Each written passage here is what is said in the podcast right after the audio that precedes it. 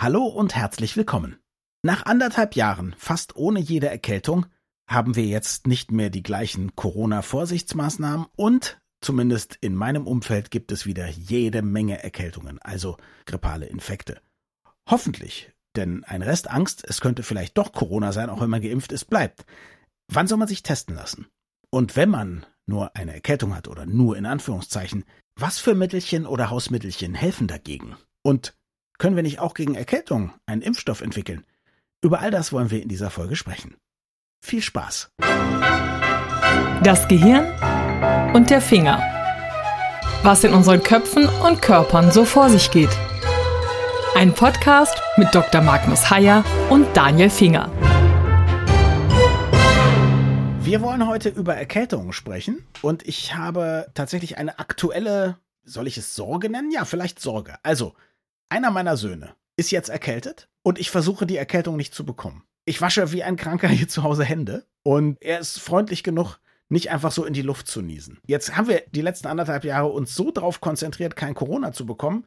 Ich weiß gar nicht, was die richtige Strategie ist, um sich, wenn man schon mit jemandem ein Haus teilt, nicht bei einer Erkältung anzustecken. Magnus, kannst du mir da Tipps geben? Aber selbstverständlich. Du machst offenbar alles richtig. Erkältungsviren werden üblicherweise übertragen über die Hände. Also du hustest etwas ab und diese Huster, ich habe interessante physikalische Tests gelesen, so ein Huster schafft es, Aerosole bis zu acht Meter weit zu verteilen. Das ist schon eine Menge. Mhm. Und dann schwebt das langsam runter und dann legen sich diese Tröpfchen auf Türklinken und auf alles Mögliche. Und üblicherweise nehmen wir die aber über die Finger zu uns. Das heißt, wir packen irgendwelche Dinge an oder wir fassen uns selber an die Nase und tragen es direkt von der Nase zu jemand anders. Und dann schütteln wir Hände oder dann drücken wir Türklinken oder dann benutzen wir gemeinsam Gläser oder so. Und dann haben wir es an den Fingern. Da können diese Viren durchaus einige Stunden überleben. Mhm da wir uns sozusagen sehr häufig ins Gesicht fassen und vor allen Dingen in die Nase fassen, werden sie von da aus direkt in die Nase dahin, wo sie sich vermehren können, gebracht und da infizieren wir uns. Das heißt, auch wenn die Huster eine 8 Meter Reichweite haben,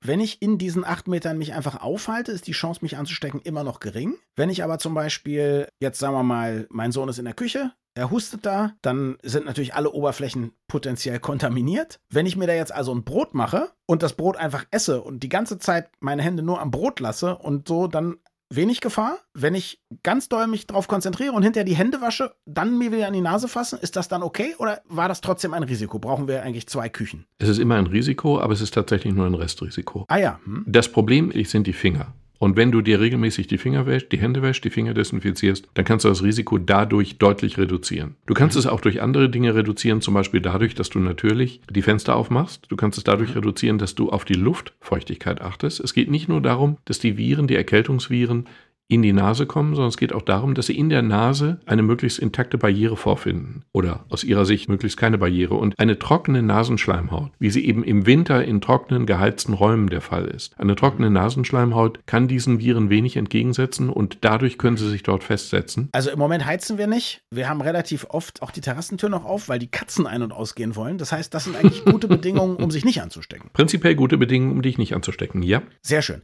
Jetzt gibt es natürlich noch ein zweites Restrisiko oder ein anderes Bedenken. Wir sind hier zu Hause alle doppelt geimpft. Und trotzdem ist es ja so im Moment, wenn man so eine Erkältung hat, denkt man, oh, es gibt natürlich auch eine Chance, dass Geimpfte Corona bekommen. Und man möchte das ja auch nicht weitergeben und so. Wann muss man sich Sorgen machen, dass man vielleicht doch einen kleinen Corona-Durchbruch hat? Zumal ja, glaube ich, wenn man geimpft ist, oft die Symptome gar nicht so stark sind. Dahinter steckt natürlich auch die Frage, wann muss ich zum Beispiel mich testen lassen, um andere nicht zu gefährden? Es gibt leider keine Trendschärfe in der Richtung. Es gibt typische Symptome bei Erkältung und typische Symptome bei Corona. Aber typisch heißt eben nicht, dass es immer passt. Typisch bei Erkältung ist Niesen. Typisch mhm. bei Erkältung ist, die Nase läuft.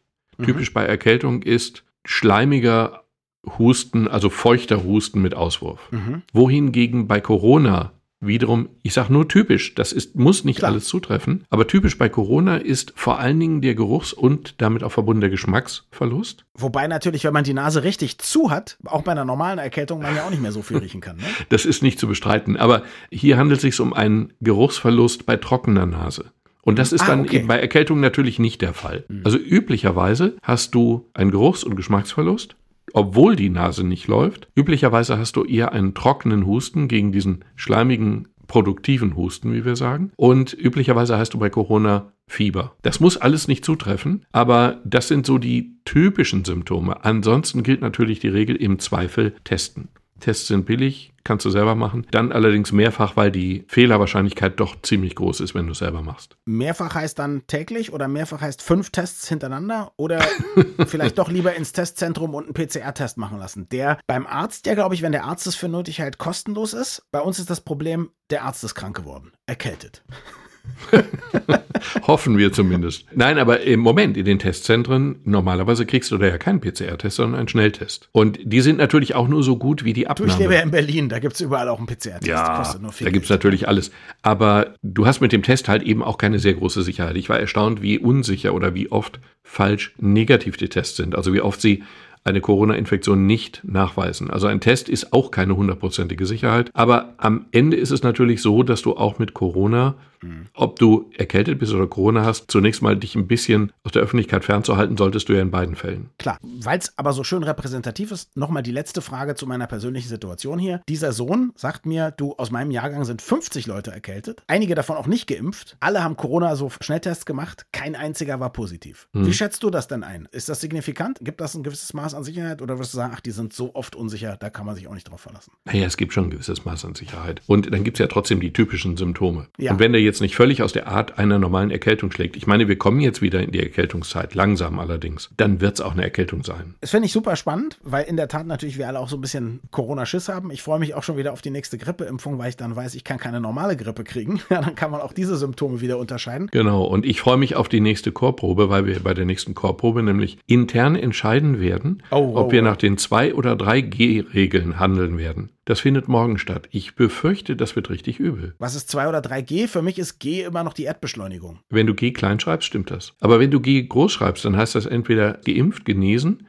oder getestet. Und es geht einfach um die Frage, und es gibt ja jetzt Städte wie zum Beispiel Hamburg, wenn ich mich nicht irre, die in vielen öffentlichen Gebäuden die 2G-Regel oder bei öffentlichen Veranstaltungen die 2G-Regel propagieren. Das heißt, du musst entweder geimpft oder genesen sein. Ein Test reicht nicht aus, um in bestimmte Veranstaltungen reinzukommen. Und wenn die Tests tatsächlich häufig falsch negativ sind, dann bieten sie natürlich alles andere als eine hundertprozentige Sicherheit. Und insofern ist natürlich eine 2G-Regelung deutlich sicherer als 3G. Wenn wir uns Israel angucken, an sich nicht, ne? Dann ist die Frage, wie lange ist denn jemand geimpft oder genesen? Weil wir dort in Israel ja gerade schon sehen, die haben früh geimpft oder waren früh genesen und die haben jetzt wieder einen Lockdown, weil die Leute dann doch wieder sich ganz schnell angesteckt haben mit einer Variante ohne Boostershot, ne? Ja, aber es wird jetzt gerade heiß darüber diskutiert, ab wann wir sozusagen die ersten Booster-Impfungen machen können, die dritte Impfung, die erste Auffrischungsimpfung. Es gibt noch keine Empfehlung von der STIKO, soweit ich weiß, aber es wird ja schon jetzt von der Regierung nicht propagiert, aber angedeutet, dass man es bald propagieren wird. Also wir werden auch das machen und dann haben wir mit den Geimpften wiederum die entsprechende Sicherheit. Ein Geimpfter kann auch andere infizieren. Nur wird er mit allergrößter Wahrscheinlichkeit nicht so krank werden, dass er es entweder überhaupt bemerkt, beziehungsweise gar ins Krankenhaus muss. Und er ist in der Regel nicht ganz so infektiös, weil die Virenlast nicht so groß ist wie, genau. ein Nicht-Geimpfter. Ne? Ich habe jetzt im Zusammenhang mit Israel die erste, ja, es ist kein eindeutiges Ergebnis gewesen, aber in dem Artikel hieß es, wahrscheinlich ist ein Boostershot nach vier bis sechs Monaten sinnvoll. Und wenn man dreifach geimpft ist, also wenn man den Booster hat, mhm. Wäre man viermal weniger empfänglich für Coronaviren. Hast du davon auch schon gehört oder gelesen? Habe ich von gehört. Es wird aber hier noch nicht empfohlen. Man deutet an, dass man es für Leute ab 60 empfiehlt, die dritte Boosterimpfung, und bei den anderen noch einen längeren Abstand toleriert. Es wird sich aber zeigen, was die Ständige Impfkommission am Ende empfiehlt, und das ist ja dann durchaus eine qualifizierte Empfehlung. Es wird so sein. Wir werden Auffrischungsimpfungen brauchen. Die Frage ist nur wann. Und die Frage ist, wie schnell eben die Wirkung nachlässt. Aber wenn du sagst und zu Recht sagst, eine vierfache Sicherheit, ist das erstmal bestechend. Aber auch da stellt sich natürlich die Frage, wie lange haben wir die vierfache Klar. Sicherheit? Da hast du völlig recht. Für mich und für alle anderen, die jetzt zuhören, stellt sich wahrscheinlich die Frage, sollten wir uns nicht trotzdem vorsorglich schon mal so einen Booster-Termin geben lassen? Weil wenn die STIKO-Empfehlung kommt, wollen vielleicht alle einen Termin. Aber jetzt zurück zur normalen Erkältung. Du hast schon die in der Regel auftretenden Symptome benannt.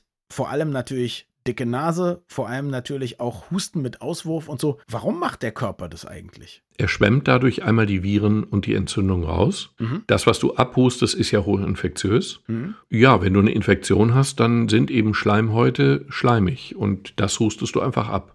Mhm. Also das eigentlich funktionieren Schleimhäute so, wie sie sollen, auch wenn wir uns darüber aufregen. Ja, ja, natürlich. Das ist ausgesprochen sinnvoll. Und insofern wird auch empfohlen, wenn du tatsächlich eine Erkältung hast oder gar eine Grippe hast, möglichst viel zu trinken, weil möglichst viel trinken heißt, der Schleim wird dünner und damit wird er flüssiger und das ist einerseits ärgerlich, weil dir die Nase tropft, aber andererseits auch ziemlich gut, weil die Nase eben nach außen tropft und weil du dadurch eben diese Virenlast nach draußen trägst und entsorgst. Wenn ich Schnupfen habe, ist ja Nasenspray mein größter Freund, weil ich sonst zum Beispiel gar nicht schlafen kann und ich fühle mich auch gar nicht wie ein Mensch, wenn ich den ganzen Tag so nur durch den Mund atme und so. Ist das eigentlich auch was Blödes? Sollte ich eigentlich im Gegenteil meine Nase dazu animieren, zu laufen wie verrückt? Die Frage ist, was für Nasenspray du benutzt. Es gibt Nasenspray einfach so aus Salzwasser. Nein, das benutze ich nicht. Ja, okay. Also das dient einfach nur dazu, Flüssigkeit in die Nase zu bringen und die Nase ja. quasi zu reinigen. Dafür mache ich eine Nasenspülung übrigens. Ja, gut, das ist dasselbe. Das kannst du als Spülung machen oder als Spray oder wie auch immer. Das kannst du machen. Es gibt Nasensprays, die sind antihistaminisch, antihistaminhaltig. Das kannst du auch machen. Was du meinst, sind die sogenannten abschwellenden Tropfen oder medizinisch gesagt Sympathomimetika. Schön mit Chlor drin. Chlor? Da ist doch eine, ist doch eine Chlorverbindung drin. Keine Ahnung, was das am Ende ist. Ich weiß nur, dass es Sympathomimetika sind. Ich weiß, dass sie Alpha-Rezeptoren in der Nase, in der Nase reizen oder reizen, die Alpha-Rezeptoren eben einfach ansprechen. Ich weiß, dass sich dadurch die Blutgefäße zusammenziehen, dass die Nasenschleimhaut abschwillt und dass das zwölf Stunden lang hält. Also, in meinem Nasenspray, was ich benutze, ist einmal Dexpanthenol, das ist angenehm für die Nase, und Xylometazolin-Hydrochlorid. Das ist mir zu chemisch. Ich bin Arzt, kein Chemiker. okay, verstehe. Also erst einmal ist das natürlich ein Wundermittel, weil es mhm. ja genau das macht, was wir gerne haben. Die Nase ist frei und du kannst ruhig schlafen. Richtig. Nach zwölf Stunden wird die Nase wieder dicker, dann kannst du ja wieder Nasenspray nachfüllen. Richtig. Und so läuft das dann und so läuft das und nach drei Tagen frühestens zehn Tagen spätestens hast du eine Art Rebound-Effekt. Der Effekt ist einfach der, dass du obwohl du Nasentropfen reingemacht hast, die Nase nicht mehr richtig abschwillt. Beziehungsweise, wenn du den Nasentropfen irgendwann absetzt, schwillt die überhaupt nicht mehr ab. Das führt dich dann wiederum dazu, weiterhin Nasentropfen einzufüllen und das führt dann dazu, dass du schlicht und einfach von diesen Nasentropfen abhängig wirst. Das ist langfristig ziemlich problematisch, weil die Nase darunter leidet, weil die Schleimhaut darunter leidet, weil die Schleimhaut austrocknet, weil die Schleimhaut Platz bietet, wie, wie gerade ja schon gesagt bei, bei Schnupfenviren, weil sie für Bakterienkolonien Platz bietet, die sich dann da niederlassen. Und weil du dann, wenn du ganz viel Pech hast, am Ende eine sogenannte Stinknase hast ein Rhinitis atropicans. Und das sind dann die Bakterienkolonien, die ja wirklich so faulig süßlich riechen. Und das riechst dann nicht nur du, du gewöhnst dich ja immer dran, sondern auch die anderen. Das ist sehr unangenehm. Diese Nasentropfen sind des Teufels. Sehen Sie auch morgen die Sondersendung von Magnus Heyer, wenn Zinken stinken. Sagen wir mal so, ich bin ein asynchron Verschnupfter. Das heißt, bei mir fängt immer ein Nasenloch ist zu und das andere ist noch offen. Und es ist auch so, dass am Ende eins schneller frei wird als das andere. Das heißt, ich kann mit dem einen später anfangen mit dem Nasenspray und mit dem anderen früher aufhören. Und dadurch habe ich diese Abhängigkeit nicht. Aber ein Freund von mir hatte das tatsächlich mal. Der hat, glaube ich, anderthalb oder zwei Jahre immer Nasenspray nehmen müssen und das war eine harte Entwöhnung. Das war nicht schön. Also da sollte man wirklich das nicht zu lange nehmen. Vielleicht liegt es daran, dass ich viel inhaliere und eben auch Nasenspülung mache, dass ich das dann nicht allzu lange nehmen muss. Man kommt hinterher auch runter. Man kann das entwöhnen. Es gibt sogenannten halbseitigen kalten Entzug. Das heißt, wenn du wirklich nicht loskommst, mhm. dann machst du Nasen Nasentropfen nur noch in ein Nasenloch und dann machst du es nach ein paar Tagen nur noch in das andere und dann entwöhnst du dich auf diesem Wege langsam. Okay. Oder du gehst zum Arzt und der entwöhnt dich mit Cortison oder so. Das funktioniert schon. Nur es gibt viele Leute, verdammt viele Leute, sehr viele Leute, Millionen von Leuten, die wirklich, also jahrelang dieses Zeugs dauerhaft benutzen, die gar nicht runterkommen. Und ja. denen sollte klar sein, dass das wirklich ein Problem für die Nase ist. Und diese Stinknase ist natürlich nur ein ganz bizarres Extremsache, aber die passiert. Aber machen Sie sich keine Sorgen, wenn Freundinnen oder Freunde von ihnen immer schniefen und immer irgendwas in die Nase tun und die sind, sagen wir mal, Musiker oder Maler, die koksen bloß. Da müssen sich Kleiner Scherz. So, jetzt hast du gesagt, eigentlich ist es ja erstmal, wenn man nicht abhängig wird, ein Wundermittel, macht die Nase frei, genau das wollen wir. Es gab auch mal ein Wundermittel gegen Husten. Früher, in den 70er Jahren, als man ganz lax mit allem umging, was man sich in den Körper schieben konnte. Codeintropfen. Hat man gekriegt, Husten hörte sofort auf, ging einem gut. Und das haben die uns genommen die bösen Menschen, die Angst haben, dass wir davon abhängig werden. Du kannst dich natürlich immer noch bedienen. Du gehst mit deinem Arztausweis einfach in eine Apotheke und ziehst dir rein munter, worauf du lustig bist. Aber wir Normalvolk kriegen so komische Efeublätter-Extrakt. Moment, Moment, Moment. Aber warum nimmst du Codeintropfen? Codeintropfen sind hochwirksam gegen Hustenreiz. Eben. Okay. Nun hatten wir aber ja eben gesagt, dass dieser Husten bei Erkältung üblicherweise ein feuchter, produktiver Husten ist. Da kommt auch richtig was raus. Klar, und trotzdem ist es ja gut, nachts zu schlafen und tagsüber kann man ja noch genug abhusten. Naja, aber wenn du den Hustenreiz, der wirklich physiologisch sehr sinnvoll ist, wenn du den Hustenreiz durch Codein unterdrückst, dann bleibt der Schleim schlicht und einfach in der Lunge oder in den oberen Atemwegen. Da gehört er aber nicht hin. Und am Ende kriegst du dadurch eine Lungenentzündung. Es ist keine gute Idee, den Hustenreiz, okay. der eigentlich sinnvoll ist, durch Codein zu unterdrücken. Und Codein hat noch ein paar uncharmante andere Wirkungen. Eine davon ist zum Beispiel, dass es den Atemantrieb reduziert. Also Codein ist nicht ganz unschädlich. Okay. Auch wenn wir damit unsere Freunde in Afghanistan unterstützen würden, ist Codein nicht ganz ungefährlich. Und deswegen hat die EMA, die Europäische Medizinagentur, deswegen hat die EMA Codein für Kinder unter zwölf Jahren ausdrücklich nicht verboten, aber davor gewarnt. Empfohlen wird es auch für alle anderen Altersgruppen nicht, aber es ist nichtsdestotrotz immer noch sehr verbreitet. Also niemand hat dir das Codein weggenommen, es wäre aber gut, wenn es so wäre. Mir hat es noch nie einer verschrieben und ich habe es auch tatsächlich noch nie genommen. Ich weiß, dass es in den 70ern in allem Möglichen drin war. Ich glaube ehrlich gesagt, es war in meinen Hustensäften drin, die ich so geliebt habe, die ich als Kind so geliebt habe, aber geliebt wegen ihres hohen Zuckeranteils. Ich hatte eine ja. Hustensaftflasche mit einem grünen Etikett. Ich stand immer kurz davor, Husten Aha. zu simulieren, damit Mama mir diese süße Plörre gegeben hat, die ich so gemocht habe siehst du, man hat den jungen Leuten von heute einfach viel Freude genommen.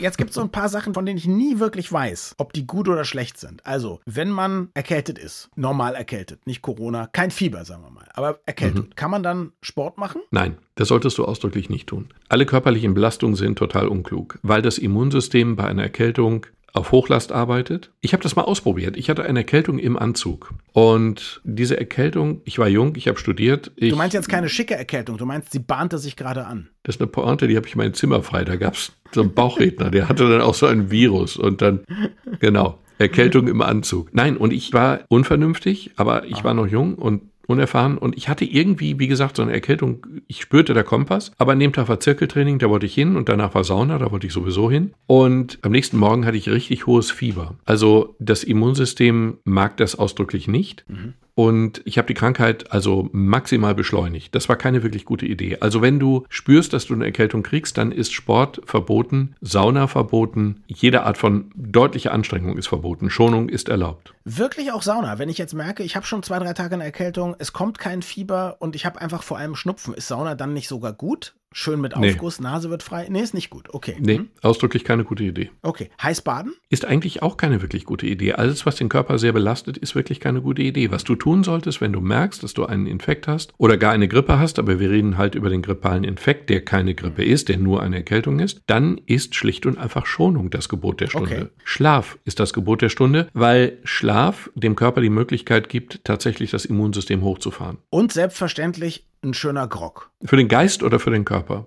Mens sana in corpore sano. Ein gesunder Geist. Ja, passt in, dem Fall aber nicht. Körper. Schöner Spruch, aber okay. in dem Fall unangemessen. Nein, der Punkt ist einfach der.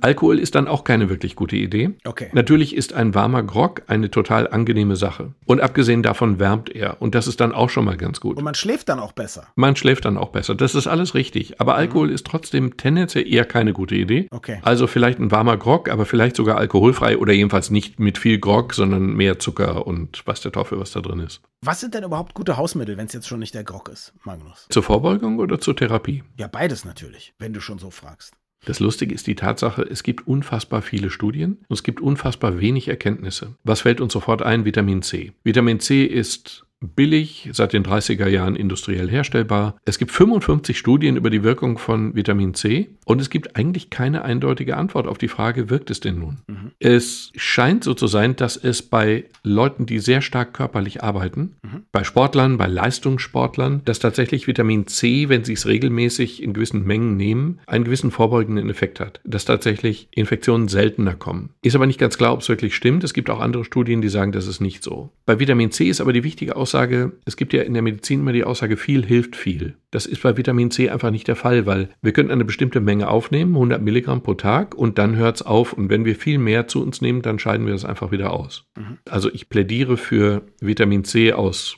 Obst und Gemüse und nicht aus Tabletten, wenn es irgendwie geht. Schätz mal, welche Früchte den meisten Vitamin C Gehalt haben, den höchsten. Ich glaube, Ananas hat relativ viel Vitamin C. Ich glaube, Kiwi hat relativ viel Vitamin C. Ansonsten weiß ich nicht genau. Das Lustige ist, mir fiel natürlich sofort Kiwi und Orange ein. Mhm. Und die enthalten 45 Milligramm pro 100 Gramm. Das ist relativ viel. Aber Paprika, da hätte ich nie dran gedacht, Paprika enthält das zweieinhalbfache, 115 Milligramm pro 100 Gramm. Also jedenfalls Vitamin C könnte eine gewisse Wirkung haben in der Vorbeugung, sicherlich nicht in der Behandlung von einer Erkältung. Okay. Und Echinazin wird ja auch sehr häufig genommen oder propagiert, hat eine geringe bis wahrscheinlich gar keine Wirkung.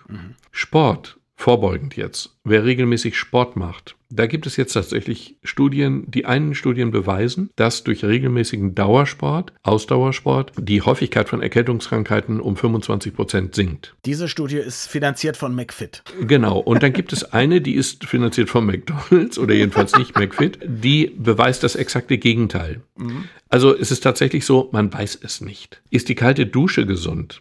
Sie haben tatsächlich Leute drei Monate lang jeden Morgen Warmduscher genommen. Sie haben ein Kollektiv von Warmduschern genommen. Und dann haben sie per Losverfahren die Hälfte davon verpflichtet, jeden Morgen kalt zu duschen. Drei Monate lang.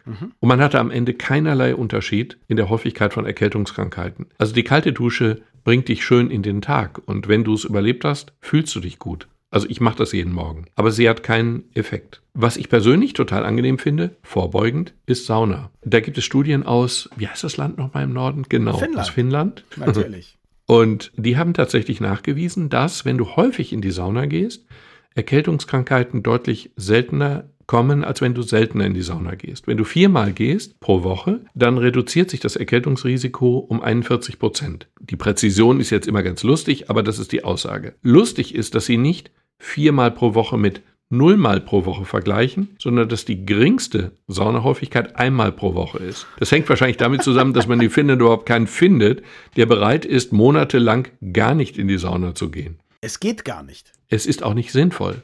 Nein. Ein Leben ohne Sauna ist möglich, aber nicht sinnvoll. Und wenn man die Finnen fragt, auch nicht möglich. Okay, 41 Prozent, wenn man viermal in die Sauna geht. Ja, da haben wir beide ganz schön was vor, aber wir mögen ja Sauna. Das ist ja ganz gut. Das ist jetzt die Vorbeugung. Und wenn man dann aber eine Erkältung hat, also Vitamin C hilft nicht, in die Sauna darf ich dann nicht gehen. Was kann ich denn machen, damit sie möglichst schnell vorübergeht?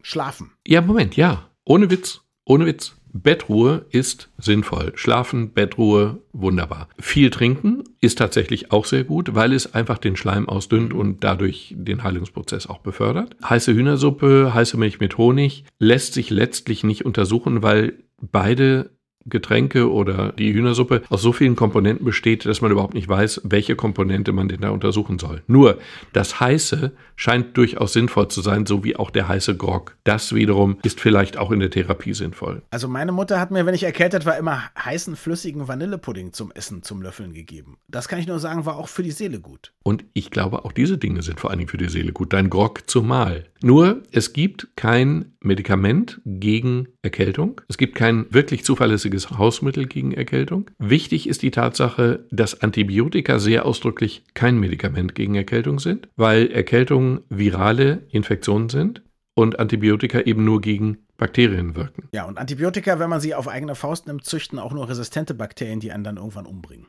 Genau. Ich habe das total häufig erlebt. Patienten kommen mit einer Erkältung und sagen, ich will Antibiotika. Und dann sagt man ihnen, warum man ihnen keine verschreibt und dann werden sie wütend. Und das ist mir schon mal im hausärztlichen Notdienst passiert, dass da jemand also wirklich laut krakelnd die Praxis verlassen hat, weil er keine Antibiotika verschrieben bekommen hat.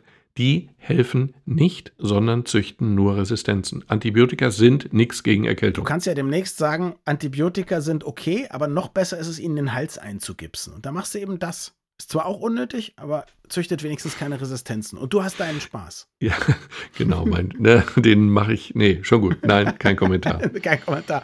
Jetzt müssen wir über eine Sache noch ernsthaft reden. Wir haben eine Impfung in Rekordzeit gegen das Coronavirus hinbekommen. So, jetzt sind auch Schnupfenviren, Coronaviren. Zum Teil, zum Teil. Genau, nicht SARS-CoV-19, aber auch Coronaviren. Warum kriegen wir verdammt nochmal keine Impfung gegen zumindest einige Erkältungen hin? Also erstmal, es sind nicht alles Coronaviren, sondern die Klar. aller, allermeisten sind Rhinoviren, die Mhm. Erkältung machen. Da kannst du verschiedene Quellen lesen. Das wunderte mich auch so ein bisschen. Also ich habe gelesen, dass 20 verschiedene Erkältungsviren bei uns Erkältung machen. Und dann habe ich gelesen, dass 200 verschiedene Erkältungsviren bei uns Erkältung machen, was ja ein gewisser Gegensatz ist. Unter denen gibt es auch Coronaviren. Die allermeisten werden aber von Rhinoviren gemacht. Das ist eben eine andere Unterart oder Art. Ich könnte mir vorstellen, aber ich bin nicht sicher, ob das die Erklärung ist. Ich könnte mir aber vorstellen, dass diese Vielfalt von verschiedenen Erkältungsviren die Erkältungsimpfung unmöglich macht. Also wir impfen ja gegen ein bestimmtes Coronavirus im Augenblick. Ja. SARS-CoV-2. Und wir impfen zum Beispiel bei der Grippe bei den jeweiligen Grippeepisoden impfen wir gegen drei, vier, fünf verschiedene häufigste Virenstämme. Aber wenn wir tatsächlich 20 oder gar 200 verschiedene Erkältungsviren haben, dann ist vielleicht die schiere Menge von unterschiedlichen Viren die Ursache, dass wir keine anständige Impfung dagegen haben. Und vielleicht lohnt es sich auch nicht, weil wenn man jetzt zehn Impfstoffe bräuchte, die muss ja auch irgendjemand bezahlen. Und dann sagt man vielleicht eher, naja, ob die Leute drei Tage mal einen Schnupfen haben oder nicht, das können wir vom Gesundheitssystem gar nicht stemmen. Naja, ich weiß nicht, ob das das Argument ist. Ich glaube, wenn wir tatsächlich einen Impfstoff hätten, der zuverlässig vor Erkältungskrankheiten schützt. Ich meine, wir erkranken was waren diese Zahlen? Ich glaube, Kinder erkranken so bis zu sechsmal pro Jahr, Erwachsene drei, viermal, zwei, dreimal pro Jahr. Das ist ja schon ganz schön ärgerlich, wenn eine solche Erkältung ein, stimmt, sagen wir mal, eine Woche zu, zumindest ans Zuhause fesselt. Mhm. Wenn es dagegen eine zuverlässige Impfung gäbe, dann wäre das schon sehr, sehr erstrebenswert. Ich glaube, dass wir ein prinzipielles Problem haben, dass wir sie nicht haben. Wäre es möglich, sie zu entwickeln, glaube ich, hätten wir sie entwickelt. Wenn wir aber alle immer die maximalen Vorsichtsmaßnahmen gegen das Coronavirus, wie zum Beispiel immer Maske, keine Hände schütteln und so, beachten würden, dann hätten wir auch wahrscheinlich fast nie eine Erkältung, oder? Also in den letzten anderthalb Jahren habe ich keine Erkältung gehabt. Ich auch nicht. Und es sind ja vergleichbare Schutzmaßnahmen, die man macht. Natürlich kann ich, wenn ich eine Maske aufhabe, mit den Fingern irgendwie im Gesicht rumfummeln, weil da ist ja eine Maske davor. Ja. Also die Maske schützt nicht nur andere vor meiner Ausatemluft und sie schützt nicht mich nur vor der Ausatemluft von anderen, sondern sie schützt auch, was weiß ich, wie so ein Maulkorb bei Hunden. Der kann dann da auch, oder eine Halskrause bei Hunden, dann kann der sich nicht kratzen. Wir kommen nicht an die eigene Nase ran. Also der übliche Weg, der übliche Verbreitungsweg ist nicht so wie bei SARS-CoV-2. Also der ist ja eher über Aerosole, sprich über Luft. Ja. Und der übliche Verbreitungsweg bei Erkältungsviren ist, nicht ausschließlich, aber eher über Finger, Hände, wie auch immer. Aber die Maske zum Beispiel schützt natürlich vor beidem. Ja, ich hatte auch keine Erkältung. Fällt mir in dem Zusammenhang auch auf. Jetzt erst. Aber ich war auch viermal pro Woche in der Sauna. Danke fürs Zuhören und bis zum nächsten Mal. Wir freuen uns immer über Feedback an mail.gehirnfinger.de.